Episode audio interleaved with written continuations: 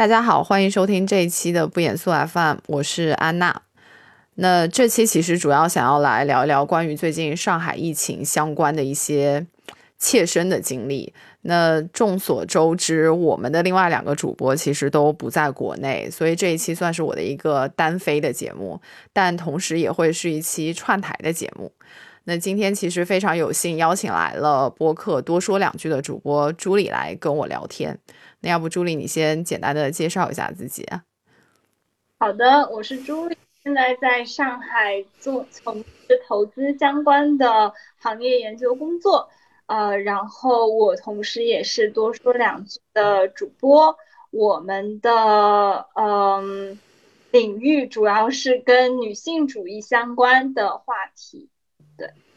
是一个非常值得听的一个播客。其实我跟朱莉结缘，我记得还是源于一个小宇宙他们公众号的一个功能吧。反正那个时候好像是可以发一些公告什么的。然后我们这边其实就发了一些想要串台的需求。然后那个时候就认识了朱莉。之后也非常巧，其实我发现我们之间还是有一些共同认识的人的。包括我看之前 UB 也有跟你做一个线上的一个对话。其实 UB 也有来过。我们的节目做客，然后也是之前的一个朋友，所以我就发现，嗯，圈子还是蛮小的。对对，就是我相似话题的，因为也不只是女性主播，跟玉碧一部分也是因为碳中和、环境关的话题认识的，就会发现大家其实关注的话题还蛮类似，然后圈子就越来越小。是的，然后这一次也是非常巧。我们这一次其实我重新去跟朱莉 reconnect，也是因为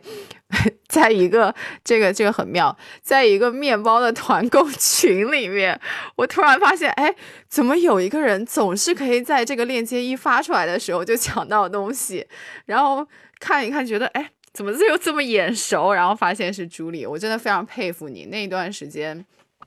就是这个。怎么说呢？团购的这个抢购的手速，我觉得真的也是算是首屈一指了。所以这次也是，就是后来去找你说，看有没有时间可以一起聊一下。其实我最开始抛出这个橄榄枝，应该是五一之前了。因为那个时候也是看到了你的一些亲身的一些经历吧，然后就就还觉得蛮好奇的。然后那个时候也是觉得说是一个比较值得记录下来的东西，因为播客这个东西也是很即时性的嘛。本来是希望你可以分享一些个人的经验，其实也可以对可能最近这些上海风控或者说是有类似经历的人一些经验。但是我觉得最近特别妙的就是上海。每一个人的经验都特别的一次性，因为它的政策变化实在是太快了，然后甚至是每天，然后每周都有很不一样的政策出来，然后每个人遇到的情境也特别不一样，所以今天想听听你的经历，但是我也不确定你的经历现在还能帮助到多少人。要不然先来一个心态上的分享吧。我不知道你最近的整个心情上有没有什么比较大的变化，或者是从风控的第一天开始，因为上海基本上我觉得大家都是，因为我们今天是五月十三号录的，我觉得最短可能也被封了大概有四十三天了吧。所以我不知道你你这个过程中心态上有没有什么起伏，或者是一些值得分享的一些 moment。嗯，我觉得，说实话，我从来都不是非常的，呃，mind，就不是特别的在意在家隔离这件事，因为我自己其实是一个死宅，所以我的性格其实就是比较内向的。虽然我很喜欢表达，我大家总以为因为我喜欢表达，让我觉得觉得我很外向，但其实我是一个很内向，我也不愿意去 social。所以呢，我其实从三月中就开始 quarantine，因为我们小区里面有个外国人是第一位阳性，我们小区的阳性。呃，四月一号的时候，我其实已经断断续续的就是软 quarantine，软隔离了两个礼拜了。嗯，但那个时候是可以点到外卖的，你只是说不能出区而已。呃，所以我一直在家的状态都还特别好，就是。在家隔离本身并不对我造成困扰。我曾经跟我朋友说，就是如果我有防范区的这种呃待遇，然后呢偶尔回一次我妈妈家，我妈妈家在现在不能跨区，就是偶尔让我这么做一次。我其实觉得我没有什么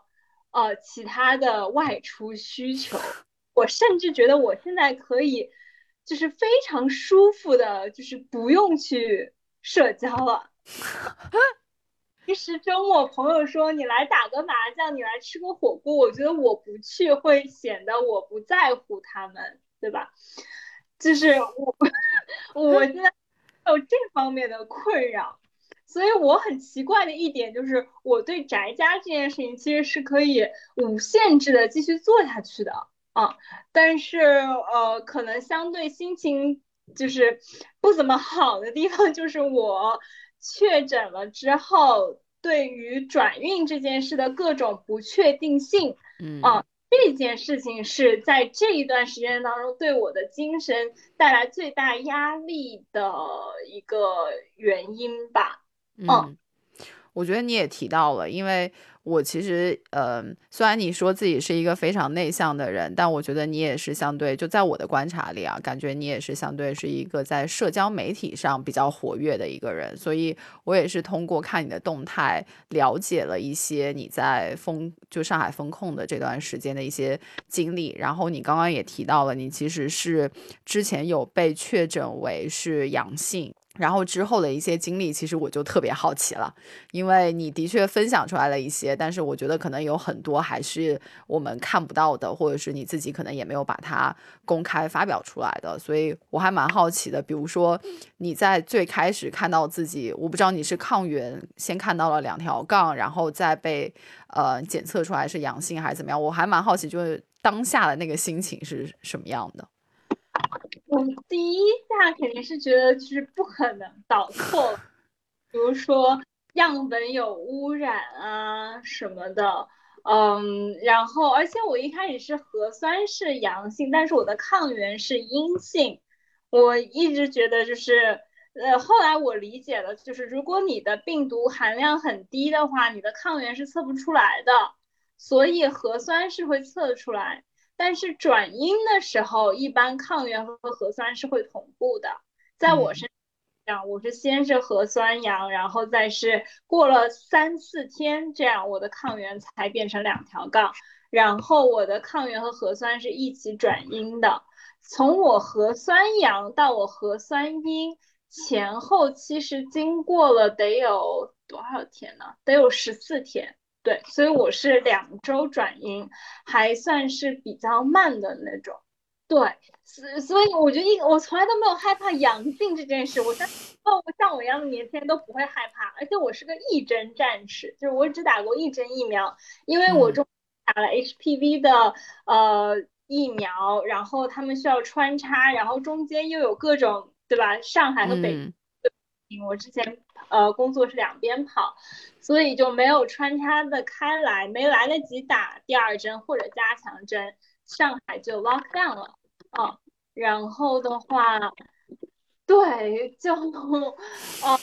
就是从来都没有害怕阳性，我也没有害怕就有症状发烧怎么怎么怎么样，我都没有害怕，但是呃一开始的不确就觉得搞错了之后，第二步就是害怕被转运，害怕去方舱，嗯，哦。这个就一直延续到我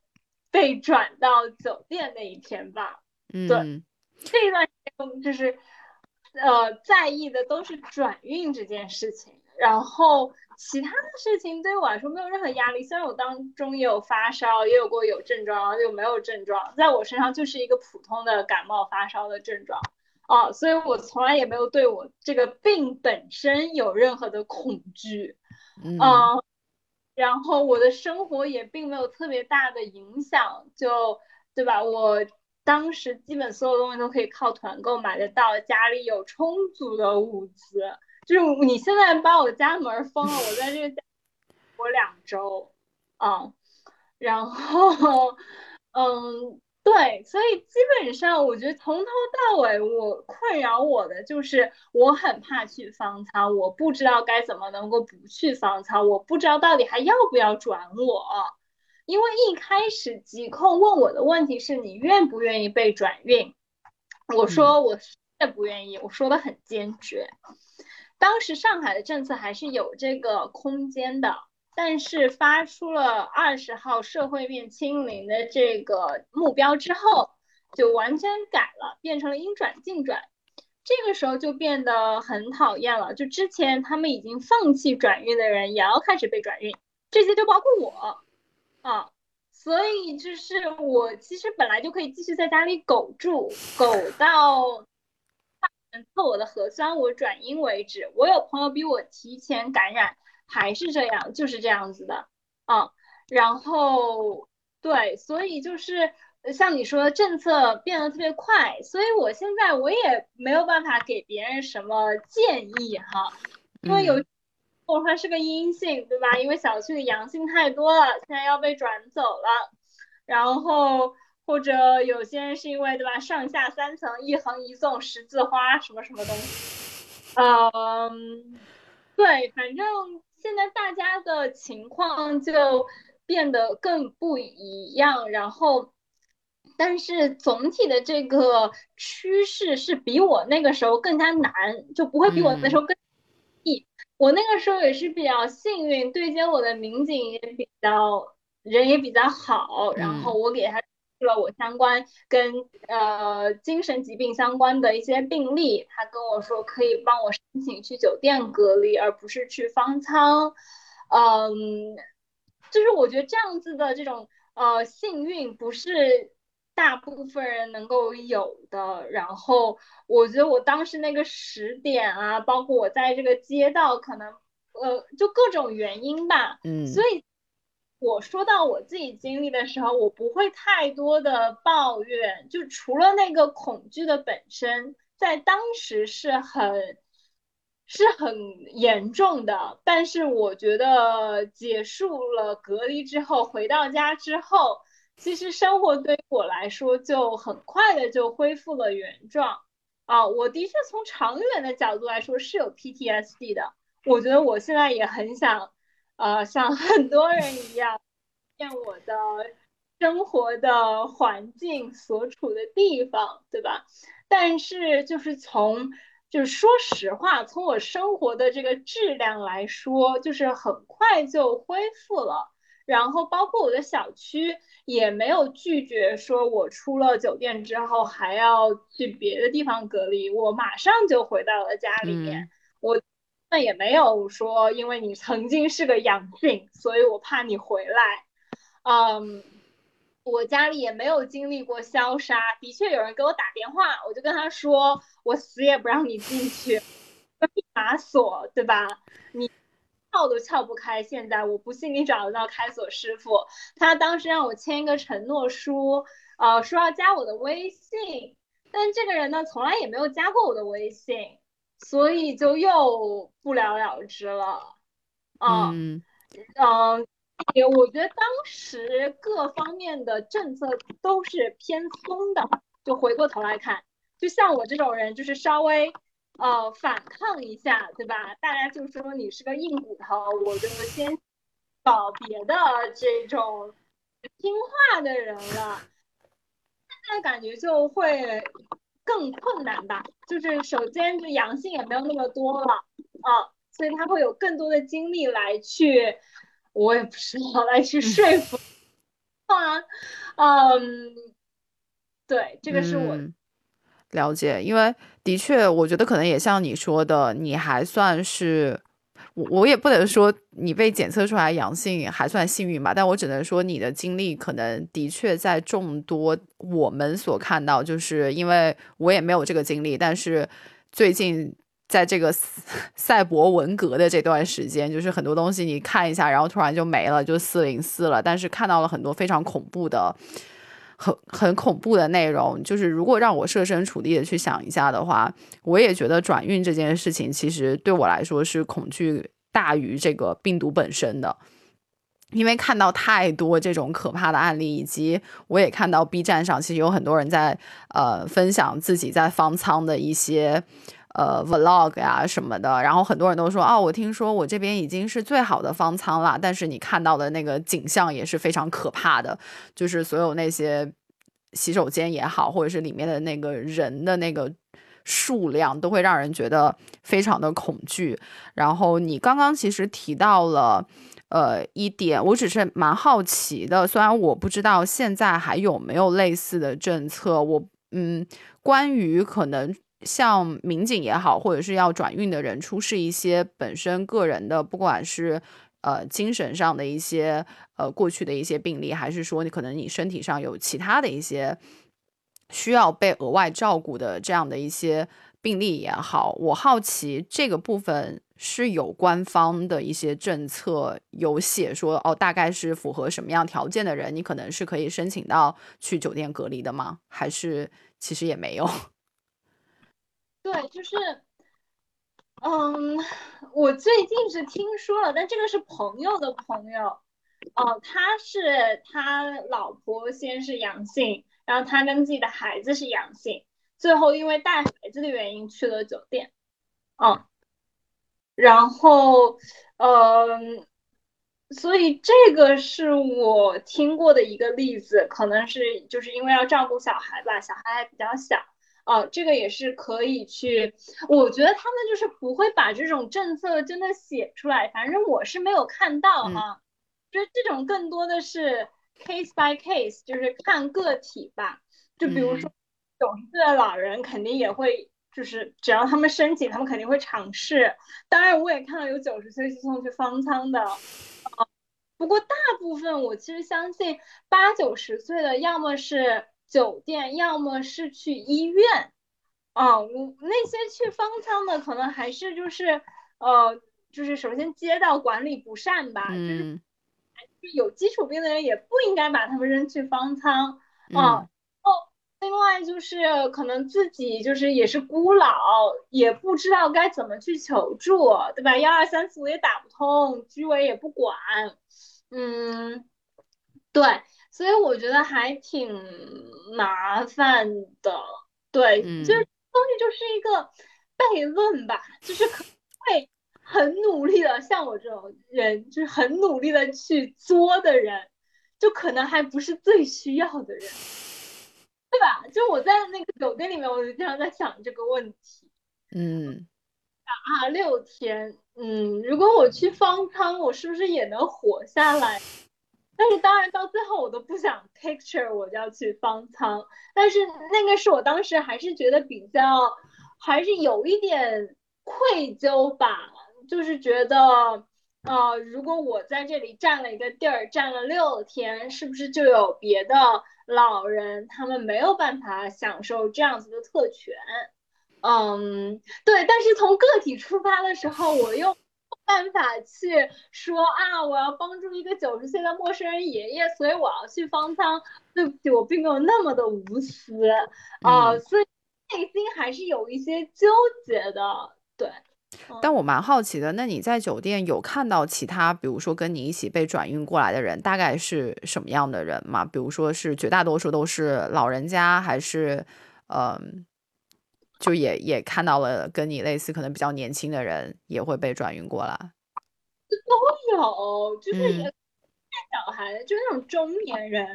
哦，中年人带小孩的是就是有几家的，然后也有一些老年人带小孩的，嗯，小孩的有挺多的，然后也有像我这种人，也有像也有外国人，哦，还有几个外国人，呃，我觉得我们应该就。就像我这样子的例子，可能都属于比较作的，包括那 他也是，就是很努力的争取了的那种。嗯，对，基本就是这几类人。对，就是那个车那天四点半来接我之后，还绕了五天，嗯，然后还绕了五个小时，就是我们最后是半才进的酒店，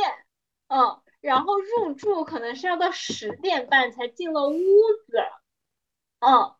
哦，就是那天人就花了两个小时在我这边，就是这个法租界这边绕啊绕啊绕，绕了一圈又一圈，要么就没拒绝走，嗯，开出赵家浜路都花了两个小时，就就很天呐，嗯，所以。我觉得就是整个过程，就是不管你是谁，都会觉得很难受，何况是这有九十岁的老人，嗯，就是整个的转运的过程是我最不喜欢的吧。就是包括等待转运，然后到确定你要转运，然后把你带走，然后等你转运了之后再把你转回来。就是我没有理解这个过程为什么要，唉，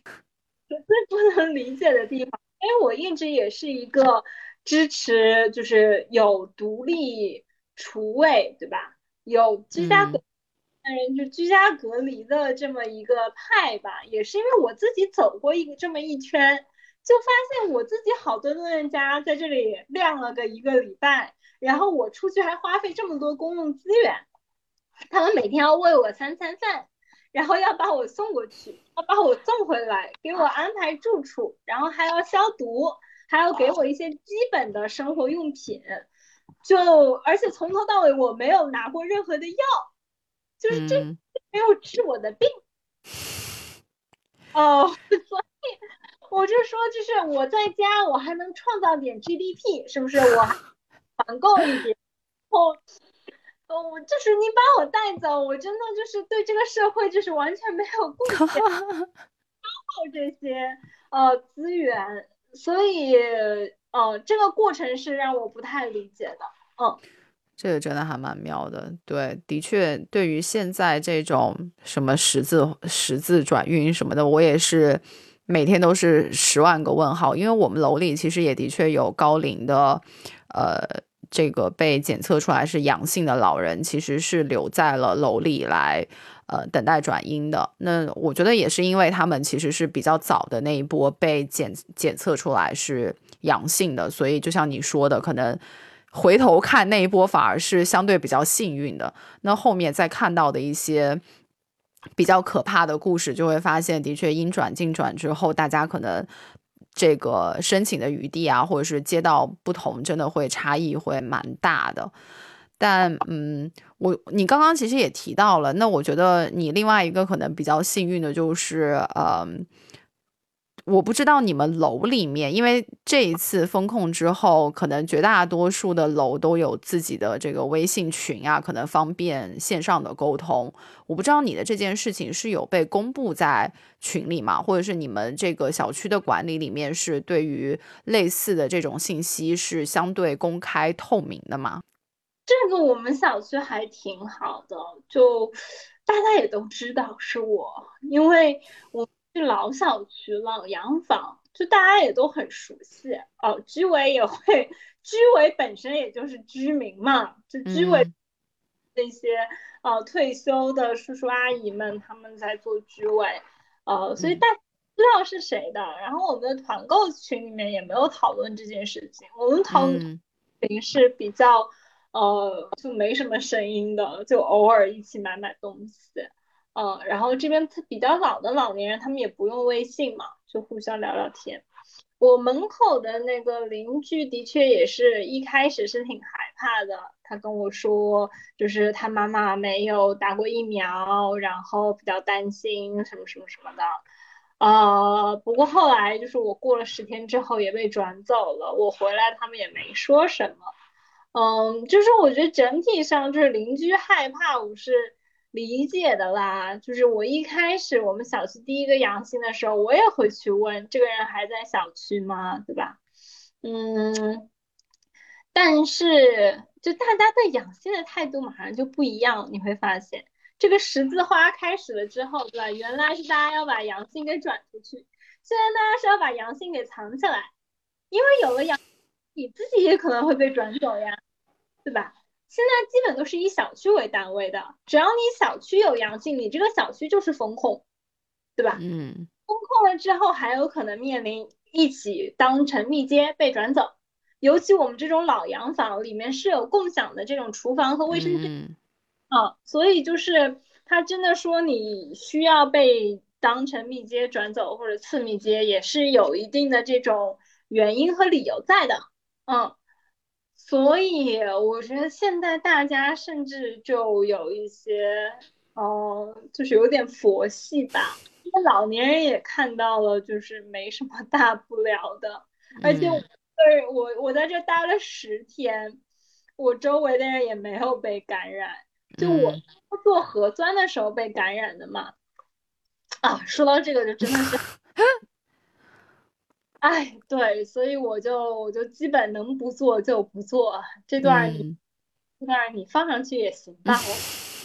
做就不做的人也不止我一个，真的最大的感染源。就是甚至都不是你的邻居，不是你这栋楼，因为一个楼的居民甚至都没有那么紧密的接触。一般我邻居在楼道里面的时候，我是不会出去的，对吧？大家一般关门的时候，我们也会自觉的喷喷酒精，嗯，关上门。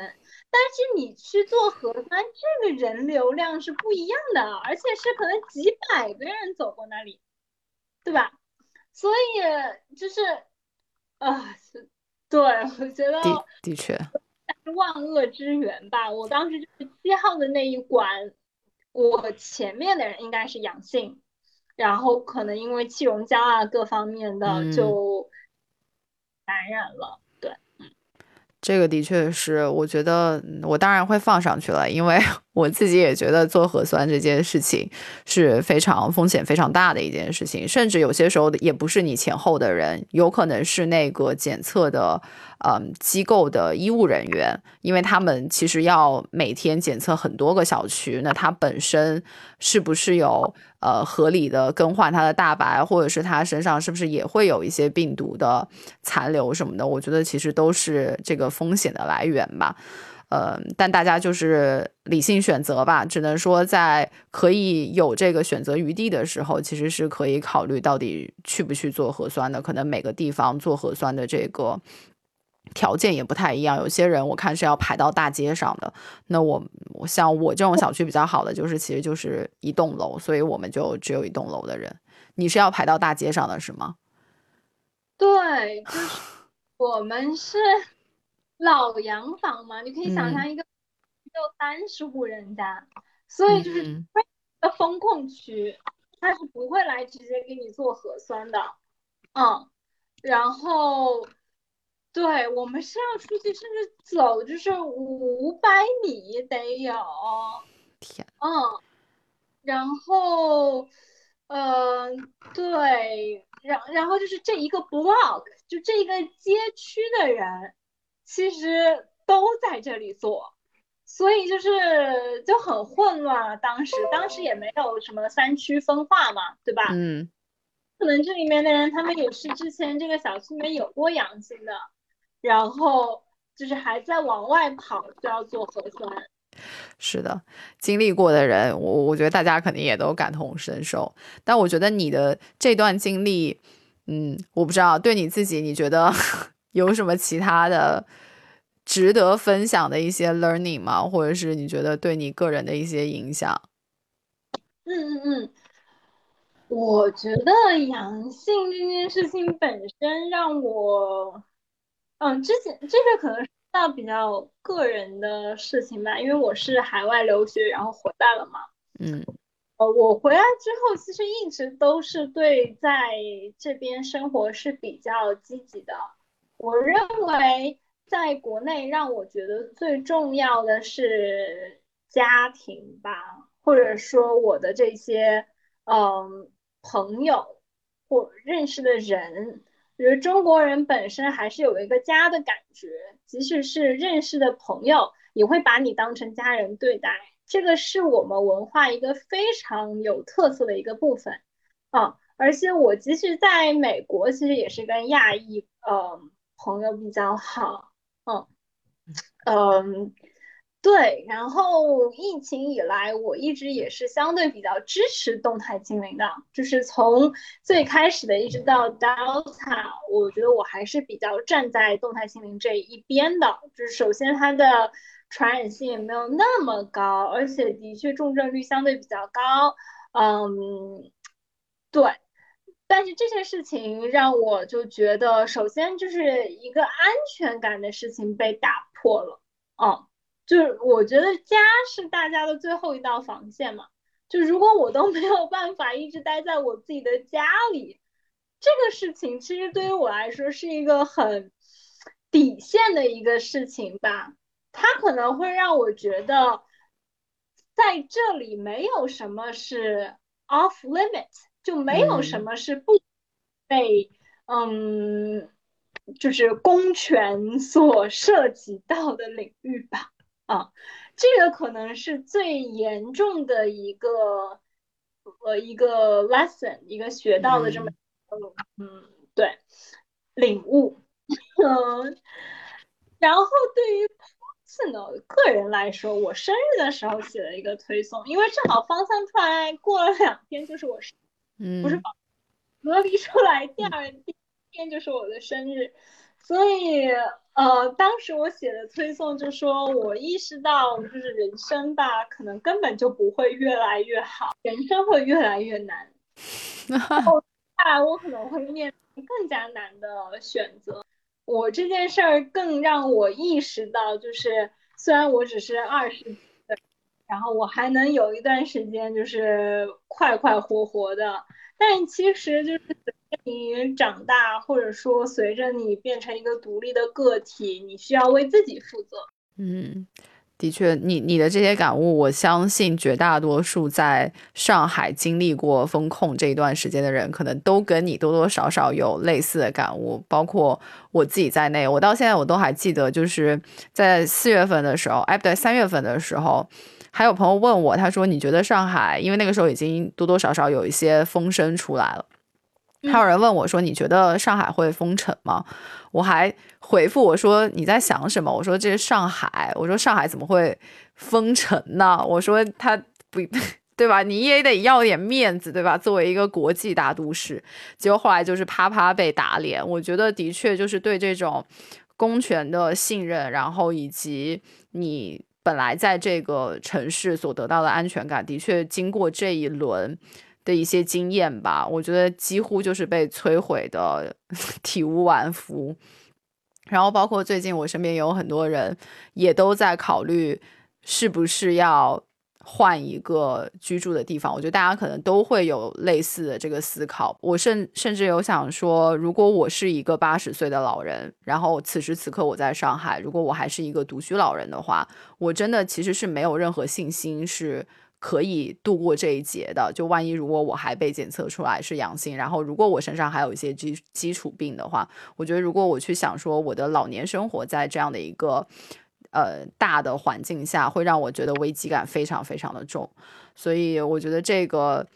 之前也有朋友跟我说过，他说可能经历过这一轮，就在上海经历过这一轮的和没有经历过的人，可能我们的 DNA 已经本质上有一些 不一样了。但我觉得在这段经历之后，我还从你的动态里面看到了非常积极的一面。虽然你刚刚也分享了一些，就是啊失去信心了呀，然后对整个这个公权可能也是有一样的呃比较失望的这一面。但是呃，你你的动态其实最近有建立一个，我把它称之为应该是一个非盈利的组织，但是我不知道你自己怎么定义。但是我看到其实你有在呃真实的做出一些行动。来改变呃上海最近的一些状态，我还蛮好奇你的这段经历的，就是 Food Drive，呃，这个 NGO 也好，或者是你的这个小组织也好，我看到已经帮助了非常多人，所以我好奇这段经历是怎么开始的，就是它是怎么样，就是让你想要做这样的一件事情。一开始其实只是我一个嗯，都是文理学院，美国的文理学院毕业的一个校友。我们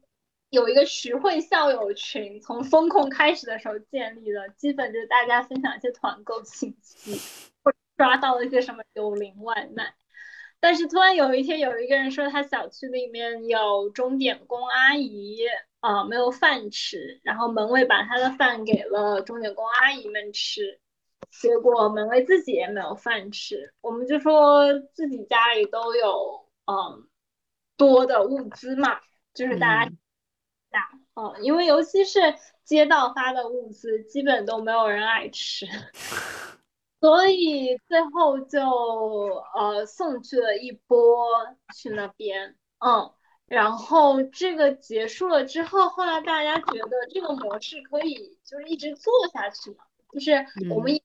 一直帮助这一些阿姨，我们也可以帮助到更多的人，嗯。然后一开始就是发个二维码进我们这个天平街道的群进来接龙，说你有啥，而且最先是把东西送到我家门口，嗯，然后再由我们去往外派送。有些是零星的，就是不到十人的这种保洁阿姨呀、门卫的需求，呃，还有一些是找到一些盲人按摩的师傅，还有养老院，嗯，他们的需求会比较大一些。然后这样子模式到了四号之后，我觉得物资囤积在我家也没有什么大必要，可以就搞小区捐赠这样一个小区给一个列表，然后直接对接到需求端。开始这样做，后来再遇到更大的养老院，有三百多跟我们说想要水果的时候，那就只能找金主爸爸了呗。然后联系到了叮咚，给我们送过六百斤的水果，帮助了加起来五百多个老人。嗯，平均一人一斤多的水果发下去。嗯，然后到现在。嗯，说实话，我个人是比较佛系啦，因为像我说的，我也对我的人生有其他的规划。我之前是一直在考法学院，我马上六月份就要去考 LSAT，然后秋季要申请法学院。我希望当一个真正的人权律师。嗯啊。我觉得种种的经历，其实在帮我把人生的这些点连起来吧。就是最终我发现，我还是想要一个做具体的事的这么一个角色，不管是做捐赠也好，不管是做律师也好，我希望可以帮助的是具体的人。我做不到爱具体的人，因为我发现我当中有很多东西是非常的。嗯，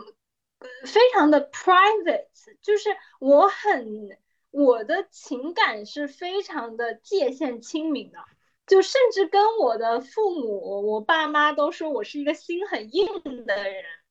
但他们觉得我是一个善良的人，就我认为这两个词是不冲突的，就我想要去帮助别人，但是我不喜欢付出情感，嗯。就是有点奇怪啊，因为我之前也做过帮大家找药的这种志愿者嘛，很多人都很消耗，因为他们可能是癌症患者，可能是孤老，但对于我来说，可能更像是一个，就像一个 case 一样，嗯，对吧？然后我要来解决它，然后解决它的时候，我知道我帮助了一个人或者一个家庭。所以我认为公益这件事情也不纯是利他主义，因为我不相信利他主义是一个可持续的，可能就是相信一个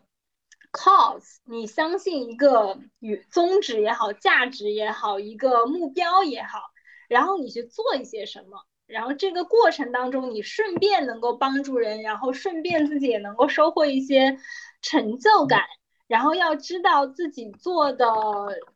事情是不会产生不好的影响的。其实这个是我一直比较害怕的一点。但我觉得反而是你这样性格的人，或者是像你刚刚描述的，就是。嗯，你想要帮助别人，但是你不会有太多自己情感的投入。我反而觉得你是比较适合做你想要做的这件事情的。就像你说的，我反而觉得有些人他如果太容易共情，或者是他太容易就是对某些人投射出自己的一些情感，反而这整个经历有可能对他会是极大的消耗，因为。你当你去帮助一个人的时候，对方肯定是一个更弱势的，或者是陷于困难的一些人。那这些人的故事，我我觉得我们最近也看到非常非常多了。如果是一个很有同理心、很共情的人，那。可能会非常的痛苦，我我也觉得在这段经历里面，所有在网上看到这些信息会崩溃，会觉得精神十分紧张，然后会会难过，会哭。就我身边也有一些这样的人，我觉得他们就是共情能力非常强的这样的一波人，但他们反而很难做成像你做 Full Drive 这样的。我觉得从你。一开始想要做它，到它今天的这个规模，其实在我看来是很短的一个时间。当然，你也说了，这个模式可能它本身是带有一个这种可以在短时间里扩大的这样的一个一个基因吧，或者是它一一个基础也好，也真的得益于像你这样的人在里面，可以不停的让它。呃，就是非常以一个非常理性的方式越滚越大，然后直到今天，其实可以帮助到蛮多人的。嗯，我也蛮好奇，虽然你自己可能对个人是有一些其他的规划，但我好奇，比如说 Full Drive，你们可能也有其他的一些所谓的这个带双引号的合伙人啊，就大家对于这个。这个组织的定义是说，哦，可能上海疫情之后，那我们发现大家如果生活已经回归正轨了，那我们这个可能就呃到此为止了，可能是一个阶段性的这样的一个组织，还是说其实大家其实对于它未来的规划都有一些想法？哦，我自己是打算成立一个理事会，我还是希望用更加民主的方式来决定它的未来吧，然后。我自己的想法的话，我希望它能够注册成一个民非，嗯，是可以，嗯，对，或者说是可以跟一个什么公益合并了。我其实最理想的就是，我是带一个做 startup 的 mindset 来做这件事情的，就是我。不希望说这个东西一定要对吧，撑到它上市的那一天啊。然后这个过程当中，如果我心有余力，然后大家主要是谁愿意承担这个风险，对吧？因为毕竟跟食物相关的还是会比较嗯比较困难，对。然后会有一些食物安全啊各方面的。不过现在又是。疫情对吧？如果大家说你因为捐赠，然后导致疫情的传播，这个就更可怕了。嗯，我觉得我的 option 现在是是比较比较开放的。我希望它可以继续做大，但我不希望我们为了做大而做大。嗯，所以我希望它还是是一个有机的，就是 organically 去成长。而不是说 我们要把这个人数达到帮助千人，达不到我们就重复的帮助啊，或者说我们怎么怎么样啊，也要达到。那我我其实也看到你刚刚可能也有稍微提到，就是你们现在可能更多的从最开始定点的一些捐助，然后可能人对人，然后到小区对小区，然后现在可能是需要一些这个 B 端，就是企业端的一些。帮助我不知道，呃，因为也恰好有这样的一个平台嘛，虽然我们哎收听量也没有很多，但是也是希望可以传递这样的一个声音出去，所以我也好奇你们现在在寻找的这些所谓的呃 B 端的合作者大概是什么类型的，然后以及你们希望得到的一些物资大概是什么什么品类？对我们。其实分几类吧，一类是这种生鲜类的，能够帮助到我们的可能真的就只有盒马、叮咚、美团，对吧？饿了么，嗯，有限。嗯，所以这个其实也是现在最困难的，就是我们有零零散散的有找到捐赠方吧，但是。嗯，还是能够希望尽早解封。对，这个生鲜这个东西它是不可持续的啊，我不能每隔五天都去送一波菜吧，对吧？嗯。嗯，然后其他的就是一种就是随时都可以接受捐赠的，比如说就是像达利园的这种小面包呀，对吧？啊，呃，然后好利友派呀，哦。对，我都开始报名字了。对，三只松鼠了 啊，这都是非常合适的，就是这种保质期在一年左右的。即使是临期食品，像好特奶啊、好特麦还是什么来着？然后还有一类就是日化了，就比如说像护工，他们自己要给老人洗头发，他们也需要一基本的这种，对吧？啊，还有一类就是家庭的用品，包括垃圾袋、卷纸，其实就是我们所有人的必须。还有一些防疫的物资啊，像对应的公司，呃，反正我也不知道，联合 啊，保嗯嗯，哦，你只要是这种日常的需要的，呃，我们都会需要捐赠。然后可能比较合适的是跟一些企业的 CSR 部门，啊，然后我们可以提供的是，目前善款还有的情况下是可以帮助呃承担运费，然后嗯可以去配送。然后可以协调养老院，最后做一个捐赠证书啊，或者说做一些反图啊，嗯，这个是我们可以做的。但是就是如果你想要直接捐的话呢，我也可以提供一些信息，就是我不强，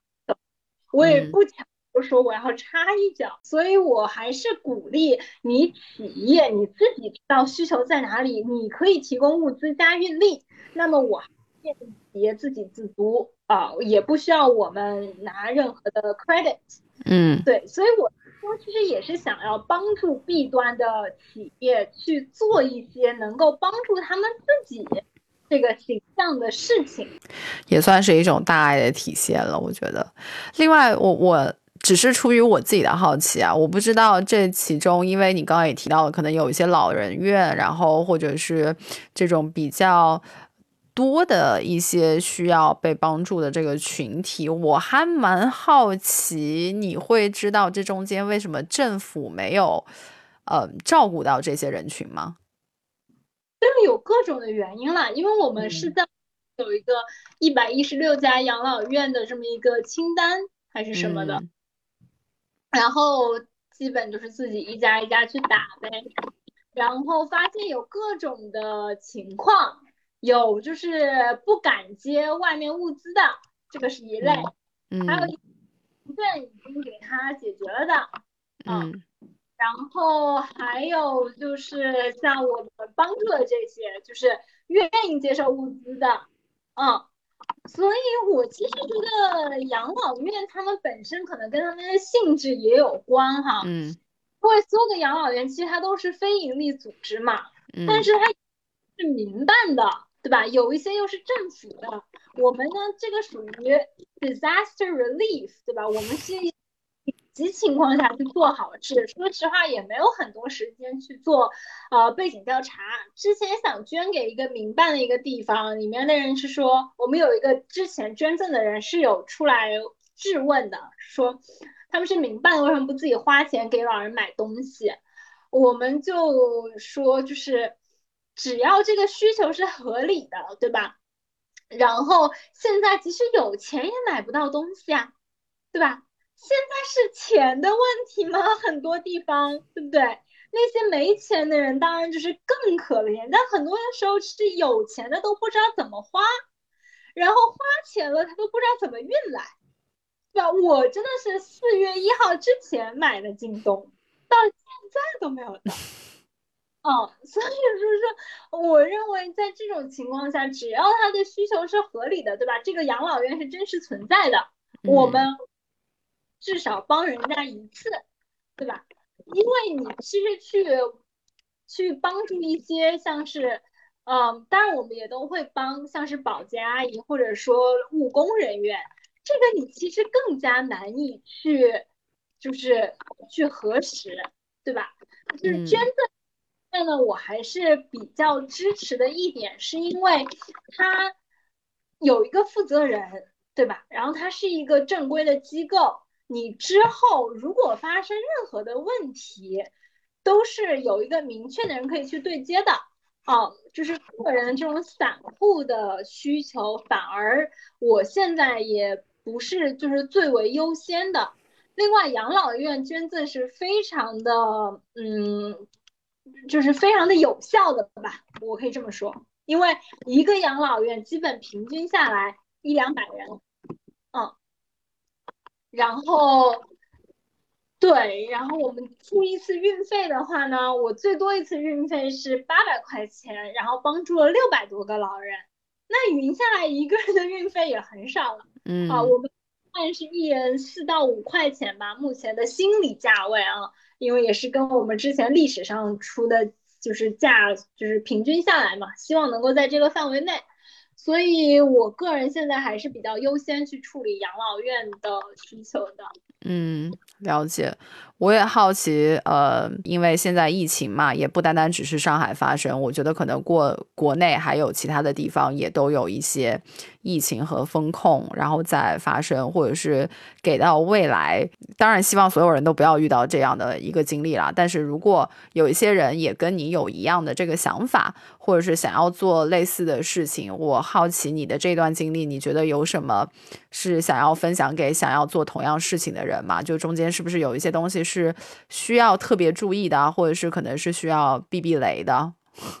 我还是那句话，就永远要记住，do no harm。这件事情比你想象的要要容易做的多，就是 do harm 比你想象的要容易的多，do good 比你想象的要难得多。我认为任何做好事的人都要就是切记这句话，尤其当你想做好有规模的好事的时候。这里面有太多漏洞了，就是太多可以出错的地方。嗯，有没有一些具体的 方便分享的？像我们一旦对吧？如果是接触食物，或者是接触老和小孩、弱势群体，对吧？都会涉及到各种样子的风险，或者说中间会不会有出现一些倒买倒卖，对吧？哦，就这个里面其实风险点是很多，而且你永远都没有办法去规避所有的风险点。但你一定要提醒自己，这里面每一步都有风险，而且你自己是要负责的。出了事儿，你的名字是要就是就是写在警察那边的那个纸上面的啊。然后，所以就是大家抱着这样子的警戒心，我认为才不会说错的太离谱啊。然后才不会就是太自我感动。我觉得做好事的人，也就是很多人做好事的这么一个来源，就是他需要一定的自我感动嘛。就我也会有自我感动的部分啊，对吧？嗯，但千万不要让这个东西变成最重要的这么一个。因为之前我听过最离谱的一个例子哈，也是我上大学的时候听的，是一个去非洲的一个白人姑娘。他这边开了一个小学，叫 More Than Me，啊，这个名字就很有意思。然后这个时候他在呃当地找了一个一个当地的居民，是一个男性，帮他去找这些能够上他的学校的一些一个小姑娘。意思就是说，这些小姑娘来这边上学了之后，他们就不用去上街去干一些呃工作呀，或者甚至是 prostitution，对吧？嗯。结果后来发现，这个男性在这个过程当中一直都在性侵这些小女孩，然后这个男性还跟这个白人女性是暧昧关系，嗯，就导致这件事情最后有很多很多的丑闻，然后但他自己对外界一直都说这个东西叫 more than me。这个东西是我自己要就是回馈社会的这么一个事情，我在帮助啊 Liberia 对吧？我在帮助非洲的小姑娘们，这个就是让我觉得最危险的这么一个例子吧。但是也是让大家都记住，就是坏事就是好事可以做到比就是坏事还要更坏的情况下，就是你没去。他可能还都不会接触到这些小姑娘，结果你一去了，你给了他这个权利，他现在好了，他滥用这个权利啊，所以我认为还是要呃呃在感动的同时多一些清醒，尤其需要法律知识，不管你是找法律顾问还是自己聘请律师，在任何情况下超过一定规模了。就是涉及到一定规模了，我建议一定要有法律的呃相关的帮助吧。嗯，了解，我觉得还的确也是蛮有启发的。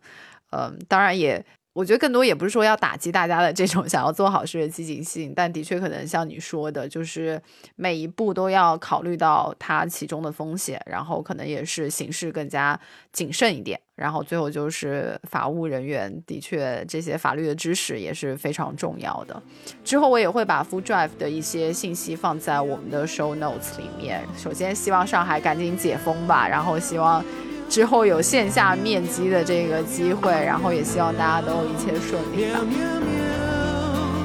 喵喵喵喵喵喵喵喵喵喵